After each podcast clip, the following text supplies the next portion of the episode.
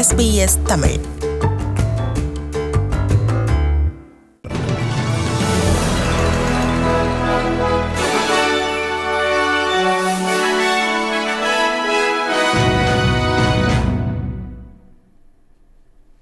இனி செய்திகளை விரிவாக பார்ப்போம்.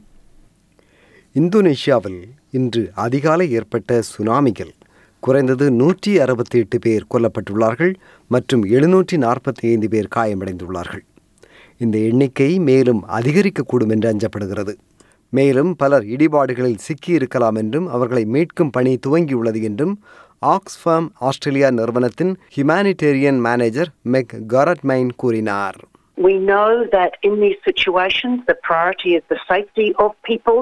So, uh, looking for people, search and rescue, those types of things, closely followed by the emergency support needs and assistance they need. Oxfam has uh, wide experience both in Indonesia and globally, and we know that things like shelter, clean water, and food are the primary needs of people after any disaster. Java மற்றும் Sumatra தீவுகளுக்கு இடையில் அமைந்துள்ளது சுந்தா நீரிணை ஆகும் இந்த நீரிணை Java கடலையும் இந்திய பெருங்கடலையும் இணைக்கிறது இந்த நீரிணையில் அமைந்துள்ள கிரகதோவா தீவில் இருக்கும் எரிமலை வெடித்ததால் நிலத்திற்கு அடியில் உண்டான சரிவுகள் சுனாமி பேரலைகளை உருவாக்கியது என்று நம்பப்படுகிறது.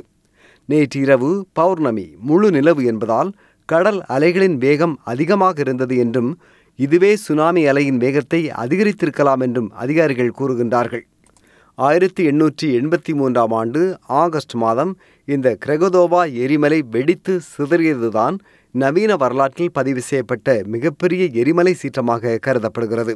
இந்தோனேஷியாவில் ஏற்பட்ட சுனாமியில் ஆஸ்திரேலியாவை சார்ந்த யாரும் பாதிக்கப்பட்டுள்ளார்களா என்பது இதுவரை உறுதி செய்யப்படவில்லை. என்ற போதிலும் தாம் இந்தோனேஷிய அதிகாரிகளுடன் தொடர்பில் இருப்பதாக இந்தோனேஷியாவின் ஜகார்த்தா நகரில் அமைந்திருக்கும் ஆஸ்திரேலிய தூதரகம் அறிவித்துள்ளது. இதுவரை இந்தோனேஷியா ஆஸ்திரேலியாவின் உதவியை கோரவில்லை என்றும் அப்படி கோரிக்கை வந்தால் ஆஸ்திரேலியா நிச்சயம் உதவும் என்றும் பிரதமர் ஸ்காட் மோரிசன் கூறினார் This comes on top of what had happened in Sulawesi. And so, you know, as always, we're available to support the Indonesian government with these things as requested. Uh, there have been no such requests. I'm not anticipating any on this occasion, but should they should they be present, then obviously we will um, work with the Indonesian government as uh, as they as they request. MS என்று அழைக்கப்படுகின்ற multiple cirrhosis நோய் கண்டவர்களுக்கு பெரிதும் உதவும் மருந்தை PBS என்று அழைக்கப்படுகின்ற pharmaceutical benefit scheme திட்டத்தில் இனி அரசு சலுகை விலையில் வழங்கும் என்றும் இதன் மூலம் ஆயிரக்கணக்கான மக்கள் பலன் அடைவர் என்றும் பிரதமர் ஸ்காட் மோரிசன் இன்று அறிவித்தார்.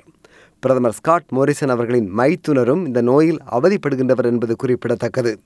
ஆண்டுக்கு சுமார் ஐம்பத்தி நாலாயிரம் டாலர் செலவு செய்து வாங்கப்பட்டு வந்த இந்த மருந்து இனிமேல் ஒரு ஸ்கிரிப்ட் ஆறு புள்ளி ஐந்து டாலர் அல்லது நாற்பது புள்ளி மூன்று பூஜ்ஜியம் என்ற விலையில் விற்பனை செய்யப்படும் என்று நலத்துறை அமைச்சர் கிரெக் ஹண்ட் ஏபிசியிடம் தெரிவித்தார் Without the uh, listing on the pharmaceutical benefit scheme, uh, patients would normally spend up to $54,000 a year. But as a consequence of this, it will now be either um, $6.50 for concessional patients or $40.30 per script.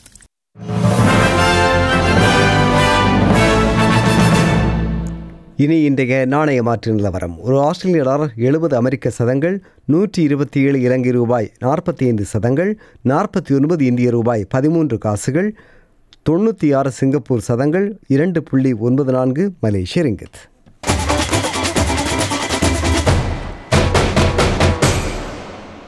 விளையாட்டு செய்தி ஒன்று cricket ஆஸ்திரேலிய இந்திய அணிகளுக்கிடையே நடைபெற்று வரும் test போட்டி தொடரின் மூன்றாவது test பந்தயம் புதன்கிழமையன்று மெல்பர்ன் கிரிக்கெட் மைதானத்தில் நடைபெறவுள்ளது. இரு அணிகளும் ஒரு டெஸ்ட் ஆட்டத்தில் வெற்றி பெற்றிருக்கும் பின்னணியில் ஆட்டம் விறுவிறுப்பாக அமையும் என்று பரவலாக எதிர்பார்க்கப்படுகிறது. மெல்பர்ன் பிட்ச் ஆடுகளம் சிறப்பாக இருக்கும் என்று மைதான நிபுணர் மேட் பேஜ் கூறினார். We're, we're hoping that um, it'll dry the top out and, and, and hopefully bring the spinners in later in the game. Whereas if it was cooler, then it probably wouldn't change a hell of a lot over the five days. So the weather's massive to what we do, and, and obviously once the game starts, we can't we can't do anything to the pitch.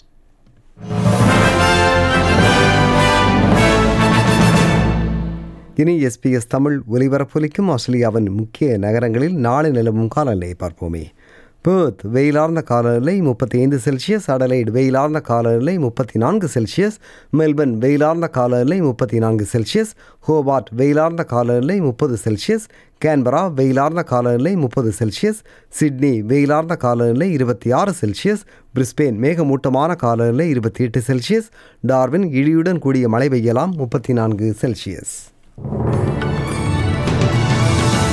இத்துடன் செய்திச் சுருள் நிறைவு பெறுகிறது.